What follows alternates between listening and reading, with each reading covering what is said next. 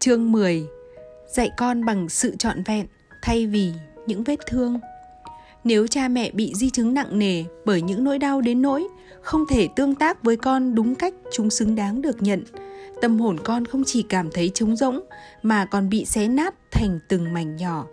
Bởi vì không chỉ bản thể của con bị mất đi mà thực ra chưa bao giờ tồn tại và phát triển con lang thang trên cuộc đời, tìm kiếm một tấm gương hay bất kỳ điều gì có thể giúp nhìn rõ chính mình. Nếu mối quan hệ với cha mẹ thất bại, việc tự tạo ra tấm gương soi nội tâm cực kỳ khó khăn.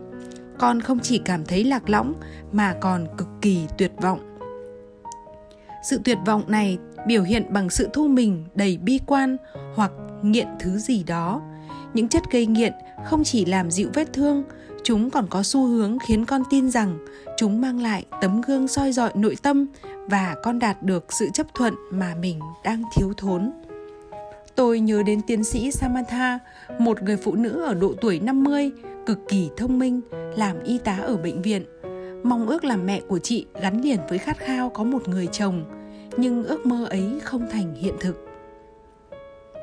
Lớn lên trong một gia đình tan vỡ, Samantha chưa bao giờ biết đến khái niệm như thế nào là có cha mẹ vững vàng và gần gũi. Mẹ chị một bác sĩ bận rộn hiếm khi có thời gian cho con và chị chưa từng biết cha mình là ai.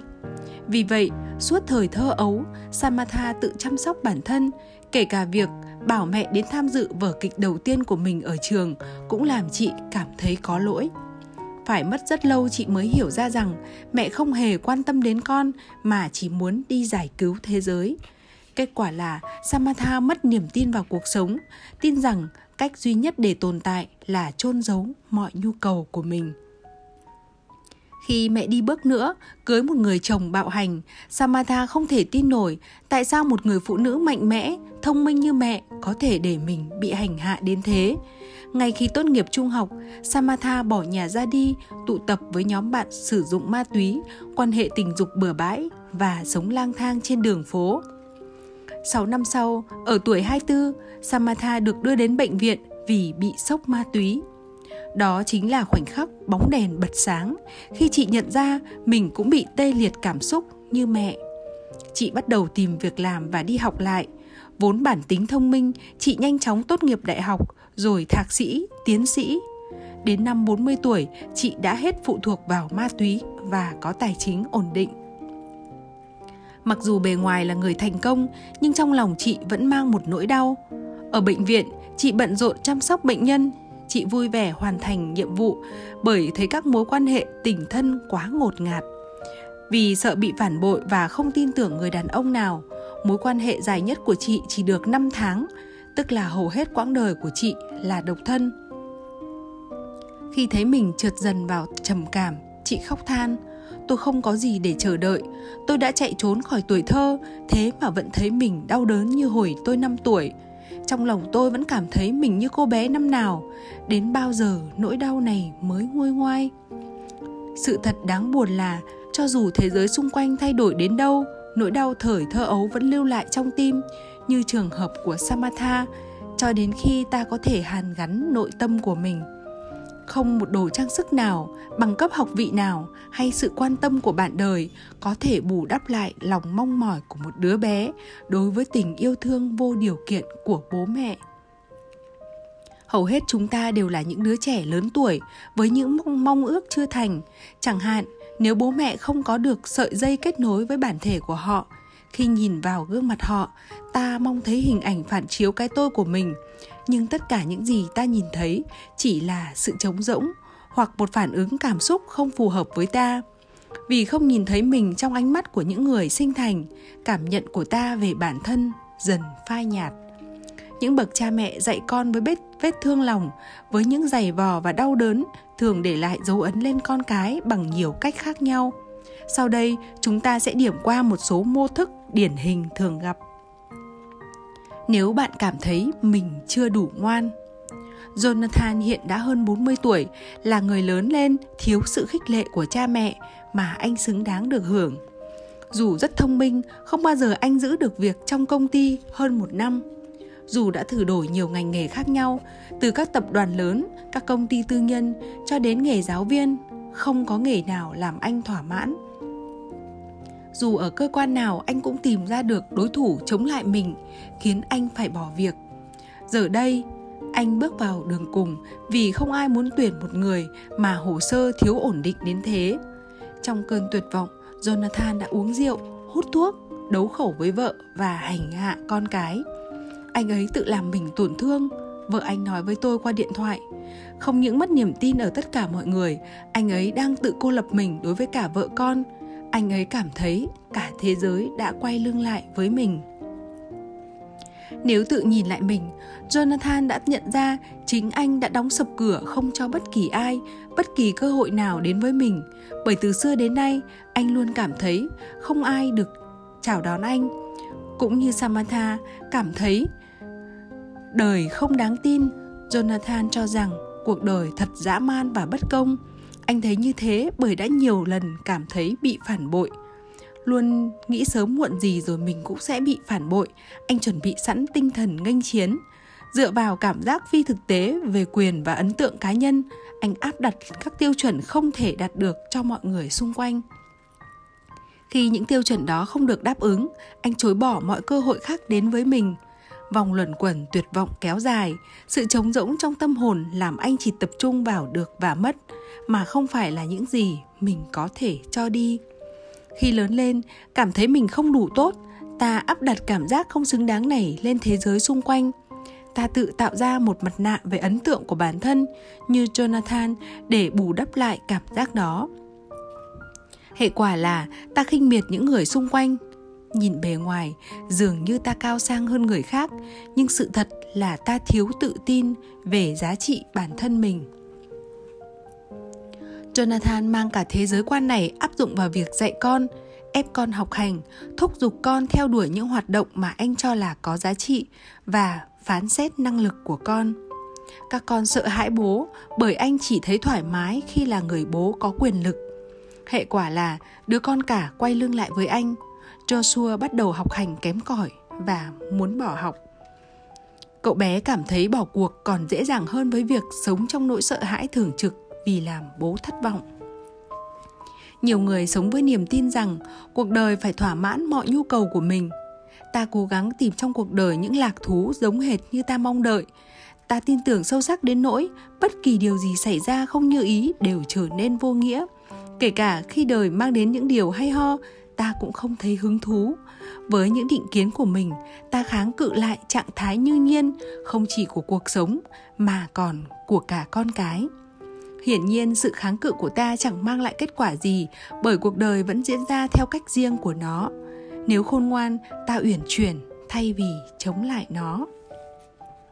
Thông thường, sự tự ti về bản thân núp bóng cái tôi cao ngạo là hệ quả của sự thiếu chấp nhận từ cha mẹ, làm ta luôn khát khao trong một số trường hợp khác, đó cũng có thể là hệ quả của việc được tung hô quá đà. Hoặc ta cảm thấy mình như con rối, sống để làm vừa lòng cha mẹ, thay vì thỏa mãn nhu cầu của bản thân mình. Natasha là một trường hợp điển hình của việc chút mong muốn cảm thấy có giá trị lên thế giới xung quanh. Cô luôn tự hào vì được sống ở một ngôi biệt thự, ở khu dân cư cao cấp, mặc những quần áo sang trọng đeo trang sức đắt tiền, kết bạn với giới thượng lưu và lái những chiếc xe hạng sang. Đột nhiên chồng cô mất việc. Trong vòng một năm, họ phải chuyển về ở cùng bố mẹ chồng, một việc mà natasha không thể chấp nhận. Natasha cảm thấy rất bức bối, đến mức cô không thể quan tâm chú ý đến các con. Với ý nghĩ rằng đây là một việc khủng khiếp, cô chút bỏ sự bất an của mình lên đầu chồng, đổ lỗi cho anh vì không thể giữ được việc làm cho dù những điều phải trải qua khá tồi tệ, nhưng không phải là thảm họa như natasha nghĩ. Mặc dù điều kiện cuộc sống không giống như những gì vốn quen thuộc, nhưng cuộc sống vẫn khá thoải mái và ổn định. Chỉ vì dính mắc với cái tôi, cô không nhận ra điều đó. Cô nghĩ tình huống của mình thật khủng khiếp và tin là như vậy. Chồng cô rơi vào trầm cảm. Con cái học hành chảnh mảng và sức khỏe của cô bắt đầu giảm sút giờ đây tình thế càng bi đát hơn bởi chồng cô chán trường không muốn tìm việc làm họ phải cho con nghỉ học vì con thi trượt tất cả các môn nỗi khổ sở của natasha ngày càng chất chồng. Cô hỏi tôi, hãy cho tôi biết phải làm gì với nỗi đau lớn như thế. Tôi có nên nhảy cẫng lên, tổ chức ăn mừng hay nói cho cả vũ trụ biết là tôi thích tình hình này và có mong thêm những điều như thế? Bị kìm kẹp bởi sợ hãi và lo lắng không biết bữa tiếp theo sẽ ăn gì, cô không thể nhận ra thảm họa do chính mình gây ra. Cô không thể tưởng tượng được rằng vẫn có những giải pháp cho tình huống của mình. Natasha lớn lên trong một gia đình có truyền thống lo lắng thái quá về tiền bạc. Cha cô làm việc cả đời để dành dạ, dụm tiền tiết kiệm, trong khi mẹ cô luôn lo lắng rằng không đủ tiền trang trải sinh hoạt. Natasha thừa kế niềm tin rằng vật chất quyết định giá trị con người, mặc dù nhà cô không hề nghèo túng. Bố mẹ cô chưa bao giờ dám theo đuổi cuộc sống mà họ mơ ước vì quá phụ thuộc vào tài khoản tiết kiệm họ luôn luôn chất chiêu từng đồng, từ chối mọi sự hưởng thụ bởi luôn cảm thấy tương lai mơ hồ. Từ cuộc sống của cha mẹ, Natasha dính chặt lấy sự giàu tha sang và cực kỳ sợ hãi những điều giản dị đời thường.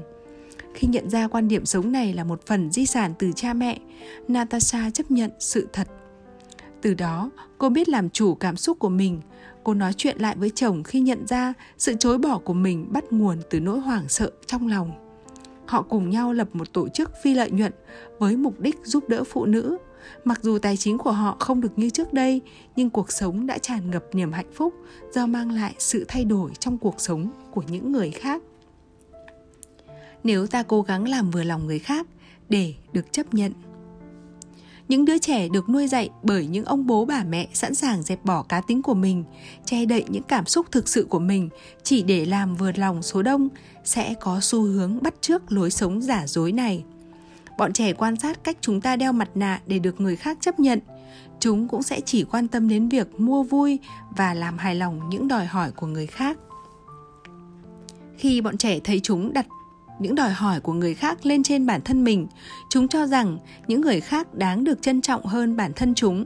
Bởi đặt nặng các mối quan hệ, chúng cũng sẽ gắn bản ngã của mình lên các mối quan hệ. Tuy nhiên, đằng sau những tấm mặt nạ ẩn chứa những oán thán sục sôi, bởi người ta không thể đặt người khác lên trước bản thân mình mãi được. Khi chúng ta cố gắng làm hài lòng người khác để được chấp nhận, chúng ta cũng có xu hướng chiều con chúng ta thỏa mãn một cách vô lý những đòi hỏi của bọn trẻ thay vì dạy cho chúng, tự lo cho bản thân. Được chiều chuộng quá mức, bọn trẻ tưởng rằng lợi dụng bố mẹ là chuyện thường. Chính vì hạ thấp giá trị bản thân, các bậc cha mẹ làm cho con trẻ mất cân bằng tâm lý khi tự cho mình là trung tâm vũ trụ, một cách khỏa lấp sự thiếu thốn nội tâm của trẻ. Đây cũng là những viên viên gạch đầu tiên hình thành nên những tên phát xít, những kẻ nghĩ rằng cả thế giới phải phục tùng mình. Khi chúng ta không thể tạo ra những ranh giới bảo vệ bản thân mình, thì trẻ cũng sẽ không học được cách tôn trọng biên giới của mọi người. Khi chứng kiến bố mẹ không thể giữ được không gian và nhu cầu của chính mình, chúng những tưởng chỉ có không gian của chúng và những đòi hỏi của chúng là quan trọng hơn tất thảy mọi nhu cầu của những người xung quanh.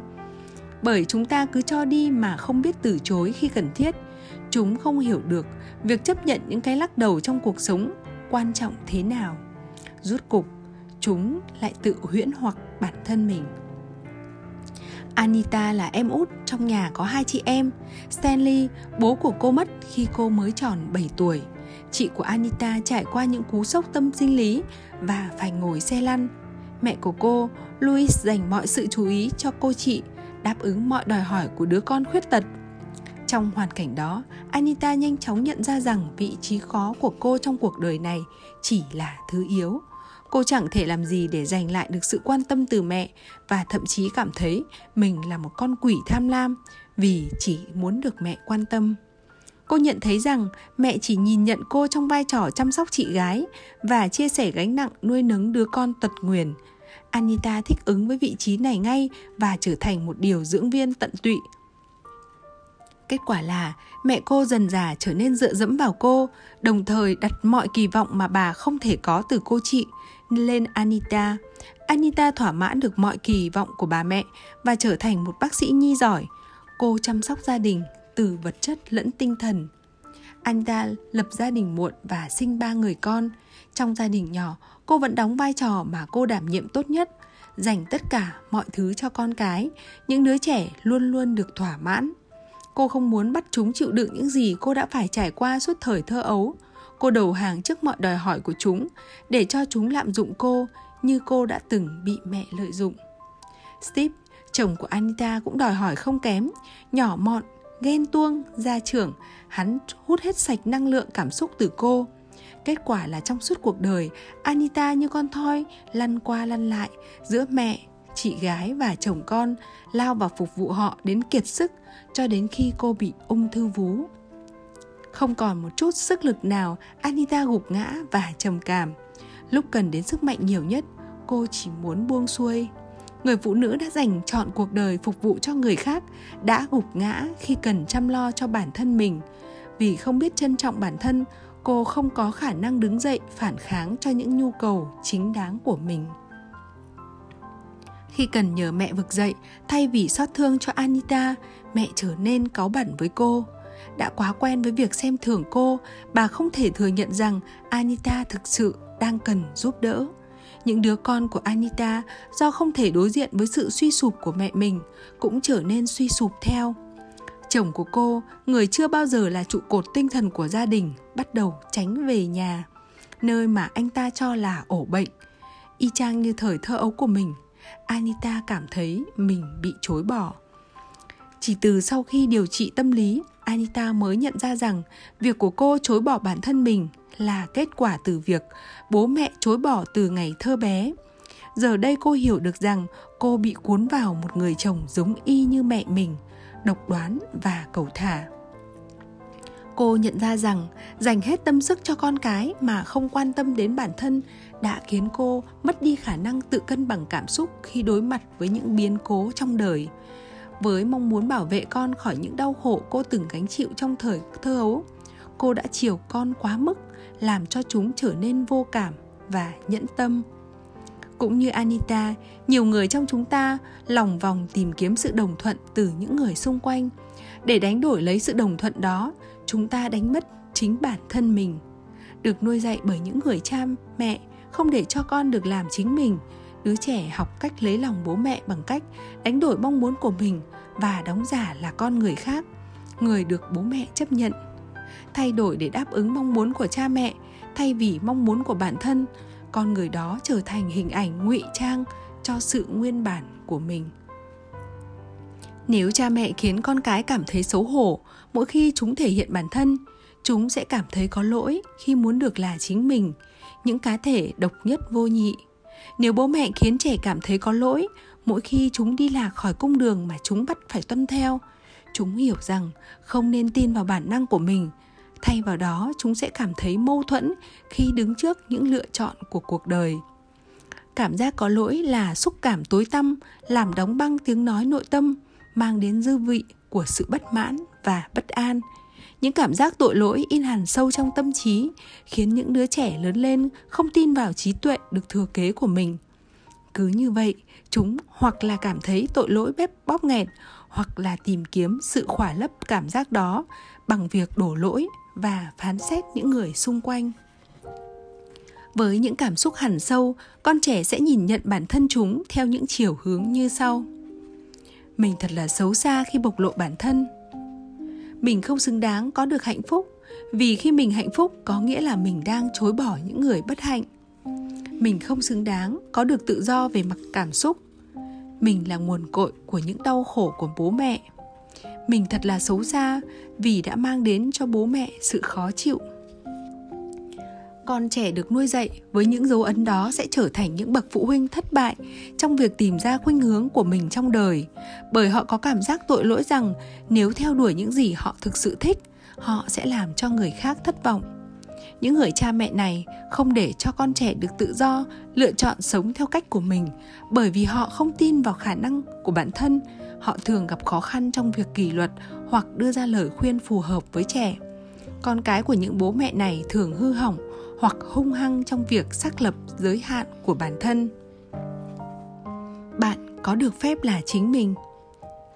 Những đứa trẻ từng bị tổn thương do có cha mẹ chỉ biết quan tâm đến bản thân sẽ tự tạo mặt nạ để có được sự quan tâm, vì chúng luôn phải phục tùng cái tôi của cha mẹ. Chúng không dám nói, lên tiếng nói chân thực mà chỉ thể hiện bản thân một cách gián tiếp, phải đi đường vòng để đạt được mong muốn chúng không được là chính mình và không được đáp ứng nhu cầu chính đáng của bản thân. Cảm thấy mình là nạn nhân, chúng đổ trách nhiệm về cảm xúc của mình lên vai người khác, bởi vì khi đổ vấy cho người khác khiến chúng cảm thấy thoát tội, chút bỏ được mọi trách nhiệm và cho phép chúng đứng vào thế đáng thương hại. Khi những đứa trẻ này lớn lên, chúng không cho phép con cái được là chính mình. Nếu con cái dám là chính mình những cha mẹ này nghĩ rằng mình là nạn nhân của con cái, hoặc họ đóng vai hy sinh vì con cái để con có mặc cảm tội lỗi vì đã dám thử là chính mình. Để tôi kể cho các bạn nghe về Martha, lớn lên giữa tám anh chị em, cô sớm nhận ra rằng sự quan tâm của cha mẹ bị chia nhỏ rất nhiều. Cảm thấy bất công, cô phát hiện ra rằng để lấy được sự chú ý của cha mẹ, cô cần phải có chiêu thức đặc biệt kết quả là, lúc thì cô đóng vai một diva, diễn kịch, khóc to hơn các anh chị em, thậm chí trang điểm lộng lẫy hơn. Lúc khác, cô giả ốm, kêu đau bệnh. Cho dù cô cố gắng thế nào đi chăng nữa, thì sự thật, nghiệt ngã là bố mẹ chỉ có thể dành cho tám anh chị em cô, từng đó sự quan tâm. Lúc nào cũng cảm thấy bất công, martha lớn lên trở thành một người phụ nữ suốt ngày ca thán cô kết hôn với một người đàn ông thích kiếm tiền hơn quan tâm đến cô, để cô một mình nuôi dạy con trai, còn hắn thì đi tán gái. Cô dồn hết mọi cảm xúc vào nét con trai và trở thành đứa trẻ trung tâm của vũ trụ. Vì đứa con là người làm cho cô cảm thấy mình đặc biệt, thứ xúc tác đã thèm muốn từ lâu. Cô sẵn sàng chiều theo mọi mong muốn của thằng nhỏ, biến cậu trở thành người đàn ông trong mộng của mình bạn của nat ghen tị với sự quan tâm của mẹ dành cho cậu mà không biết rằng cậu chẳng cảm thấy mình may mắn mà chỉ thấy áp lực bị kỳ vọng là người đàn ông mà mẹ không tìm thấy ở bố và chồng cậu bé cảm thấy tội lỗi mỗi khi có suy nghĩ về việc tách khỏi vòng kim cô của mẹ và sống cuộc đời của riêng mình Martha đóng vai là người mẹ hy sinh tần tảo. Bất cứ lúc nào nết cãi lại mẹ, cô đều nhắc cho cậu bé nhớ là mình đã làm những gì cho con, những gì mình đã hy sinh, rằng cô đã cống hiến cả cuộc đời cho cậu thế nào. Cô điều khiển thằng bé bằng nước mắt và ngợi lên trong lòng cậu lòng thương hại. Bố của Nết đổ lỗi cho cậu theo cách tinh vi nhất vì đã cướp mất vợ của ông. Nết bị mắc kẹt trong cái bẫy phải chịu ơn mẹ cứ như thể nhiệm vụ của cậu là phải làm cho mẹ hạnh phúc theo cách mà ông bà ngoại và bố cậu không làm được. Mặc dù muốn được đi du học, cậu vẫn chỉ loanh quanh trong vòng bán kính hai dãy hai dãy nhà quanh chỗ ở tuổi nhỏ. Chỉ dám hẹn hò những cô gái mà cậu nghĩ mẹ sẽ đồng ý, bởi vì nghĩ rằng nếu cậu đi xa, mẹ sẽ không thể sống nổi. Tin rằng mình là người cứu rỗi duy nhất của mẹ, cậu trở thành nạn nhân của nạn nhân, vật hy sinh của kẻ tử vì đạo khi yêu cậu yêu người con gái cũng chuyên quyền như mẹ đặt lên vai cậu hàng túi tội nợ y như mẹ đã làm với cậu ngày xưa và chẳng mấy chốc mẹ và bạn gái cậu bắt đầu giằng co để có được sự quan tâm của cậu khi cậu lên chức bố mẹ cậu càng có nguy cơ bị cho ra rìa. Vì vậy, bà chơi những trò chơi không có hồi kết với tâm trí cậu và dùng đủ mọi chiêu thức như hồi bà còn thơ ấu để thu hút sự quan tâm. Ví dụ, giả vờ bị bệnh, bà ra sức đòi hỏi sự chú ý của con trai mỗi khi có thể. Bà chỉ biết quan tâm đến bản thân, cộng với việc Nết đã không thể tách mình ra khỏi mẹ, cuối cùng cũng khiến hôn nhân của cậu dạn nứt.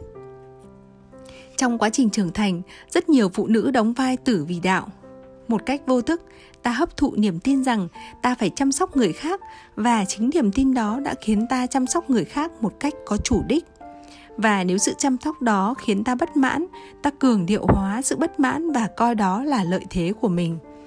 Do đó trói buộc đối tượng được chăm sóc đó với bản thân của ta. Ta sợ hãi khi lâm vào trạng thái cảm xúc đó để rồi phải chịu trách nhiệm. Vì vậy ta thể hiện cảm xúc thông qua các công cụ gián tiếp, ví dụ như lớn tiếng tuyên bố rằng ta đang chăm sóc người khác. Và vô hình chung coi đối tượng được chăm sóc ta được chăm sóc là quân bài để ta cảm thấy mình quan trọng và được đánh giá cao. Nói cách khác, sự chăm sóc của ta bắt nguồn từ khao khát được lấp đầy khoảng trống trong lòng Hậu quả là tôi đã nhìn thấy rất nhiều người trẻ phải gồng mình chịu đựng những người cha mẹ vô thức. Vì vậy tôi đề nghị chúng ta hãy tự nhủ mỗi ngày. Tôi cần phải được giải phóng khỏi quan niệm rằng tôi có quyền phán xét tâm hồn của con. Tôi giải phóng con khỏi sự cần thiết phải có được sự đồng ý của tôi, cũng như khỏi nỗi sợ hãi nếu tôi không đồng ý. Tôi sẽ tự do thể hiện sự đồng thuận của mình vì con tôi có quyền được như vậy. Tôi cầu mong mình đủ tinh anh để trân trọng điểm sáng trong những điều rất đỗi bình thường của con. Tôi cầu mong mình có đủ khả năng để không định hình con dựa trên điểm số hay thành tích. Tôi cầu mong mình có đủ sự tế nhị để ngồi bên con mỗi ngày và để quan sát sự hiện diện của tôi. Tôi cầu mong được ghi nhớ và được gắm, đắm chìm trong sự bình thường của chính mình. Tôi không được phán xét mà chấp thuận trạng thái bình thường của con. Tôi không được quyết định đường đời tương lai của con. Tôi là người bạn tinh thần của con. Tâm hồn của con chắc chắn sáng suốt và sẽ tỏa sáng theo cách của riêng nó tâm hồn của con sẽ phản ánh phương thức mà tôi được mời gọi tham gia để hồi đáp chính mình có hành vi xấu để tìm kiếm sự tử tế tony bạn thân tôi là người hướng nội sáng tạo và từng trải anh cũng là người hay suy nghĩ. Bố mẹ sinh đôi nên khi anh 10 tuổi, anh được gửi đến ở với ông bà nội. Anh nhớ lại hôm ấy, bố mẹ nói gửi là gửi luôn. Mới hôm trước tôi còn đi học, thế mà hôm sau mẹ gói ghém hết đồ đạc của tôi. Mẹ bảo tôi gây ảnh hưởng tiêu cực cho đứa em song sinh. Vì tôi quá khỏe nên nó sợ tôi. Mẹ Tony quả quyết, cậu bé sẽ ở với ông bà vài tháng thôi để cậu em lấy lại tinh thần. Con mạnh mẽ lắm, mẹ nói với Tony. Từ lúc nhỏ con đã mạnh mẽ rồi, con sẽ ổn thôi. Vậy mà vài tháng trở thành một năm rưỡi. Mỗi tháng tôi gặp bố mẹ một lần, Tony kể, và lần nào họ cũng nói thế này. Em con đang lấy lại tinh thần rồi, em cư xử tốt hơn vì em có một mình. Nói rồi họ về và tháng sau mới xuất hiện. Dù bố mẹ nói tôi mạnh mẽ và tôi sẽ không sao, nhưng thực tế không như vậy. Tại sao người bị gửi đi lại là tôi? từ lúc ấy tôi đã quyết định mình không phải là người mạnh mẽ không sao tony bắt đầu thay đổi thái độ có hành vi tiêu cực để thu hút sự quan tâm bởi cậu tưởng rằng việc đó sẽ khiến bố mẹ nghĩ về cậu như đứa em sinh đôi kia. Nhưng hành vi đó khiến họ nổi giận đến mức họ tìm cách kiểm soát cậu khi dọa sẽ không cho cậu về nhà nữa. Vậy nên tôi càng hư. Tôi đi than vãn tôi uống rượu hút thuốc trốn học. Vậy mà họ vẫn bảo vệ đứa em song sinh của tôi không chịu đến giải cứu tôi. Vì thế từ một đứa trẻ không sao, tôi trở thành trẻ hư và đến giờ tôi bị gắn mác trẻ hư. Nếu tôi giải thích với bố mẹ rằng tôi nổi loạn không phải là hành vi đó chảy trong huyết quản mà chỉ vì đó là cách duy nhất để có được sự quan tâm của họ, chắc chắn họ sẽ cười vào mặt tôi. Bố mẹ sẽ nói, vì tôi hư nên mới phải gửi sang nhà ông bà. Biết đâu bố mẹ nói đúng và ngay từ đầu tôi đã là một đứa trẻ hư. Hành vi nổi loạn có thể xuất phát từ một số gia đình có tình trạng đối kháng và gốc rễ của nó chính là việc được chấp thuận. Điển hình nhất là cha mẹ quá cứng nhắc, có thái độ che chở thái quá hoặc độc đoán. Trẻ cảm thấy bị kìm hãm trong chính cảm xúc thật của mình và phải gồng gánh sự kỳ diệu của cha mẹ. Đôi khi trẻ có hành vi xấu vì trẻ đang cầu cứu thông điệp chỉ đơn giản là trẻ không muốn được đáp ứng nhu cầu theo cách bình thường và đó là lý do trẻ viện đến các hành vi tiêu cực hơn hành vi xấu làm nỗi sợ hãi trong lòng cha mẹ trỗi dậy vì vậy ta tìm cách cấm đoán đổ lỗi cho con, thậm chí xua đuổi con với mong muốn con sẽ thay đổi. Nhưng hiếm khi con thay đổi. Thay vào đó, ta khiến con liên tục cư xử như vậy cho đến khi việc đó nằm ngoài khả năng kiểm soát.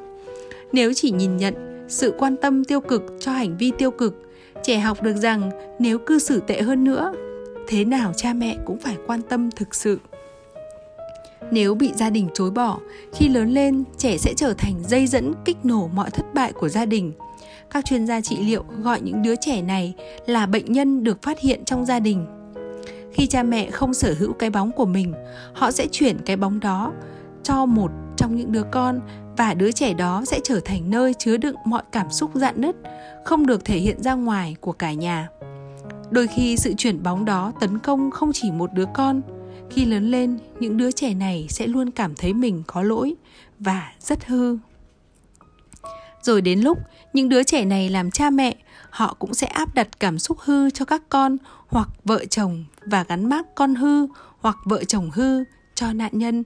Nếu họ tinh tế nhận ra sự nổi loạn của mình, họ sẽ rất thận trọng trước các dấu hiệu nổi loạn của con và điều này sẽ khiến họ hoặc là bi quan hoặc là rất thích kiểm soát. Họ không nhận ra rằng cả hai biện pháp này sẽ càng sản sinh ra hành vi nổi loạn. Sự dạn vỡ không phản ánh đúng con người thật của bạn. Sự tổn thương hay dạn vỡ, bất kể hình hài, đều không phải là con người thật của bạn. Chúng sẽ không bao giờ chạm đến bản chất của bạn. Vì vậy, chuyện quá khứ không thể hình thành nên bạn ngày hôm nay đời là bể khổ, nhưng với niềm hân hoan gắn liền với con người thật của bạn, không bao giờ biến mất. Dù bạn thất bại trong việc phát triển niềm hân hoan ấy, khiến nó bị vùi lấp khỏi tầm nhìn. Còn nơi nào, còn nơi nào tốt hơn nếu không phải là mối quan hệ cha mẹ, con cái? Để bạn chút bỏ lớp vỏ bọc và hợp nhất các mảnh ghép rời rạc trong tâm hồn mình. Và khi đó, người hưởng lợi không chỉ là con, mà còn là chính bạn rất ít người may mắn được nuôi dưỡng bởi những người cha mẹ biết kết nối với niềm vui trong tâm khảm. Nhưng nếu được may mắn như vậy, trẻ lớn lên tâm hồn sẽ nhẹ nhõm và luôn tin rằng cuộc sống rất tươi đẹp và đáng sống. Trẻ biết rằng hãy trân trọng thay vì sợ hãi cuộc sống. Trẻ nhìn thấy cha mẹ gắn kết với các con và sự gắn kết đó làm chuyển biến thân thể. Nhờ đó, trẻ học được cách gắn kết với các thế hệ tương lai.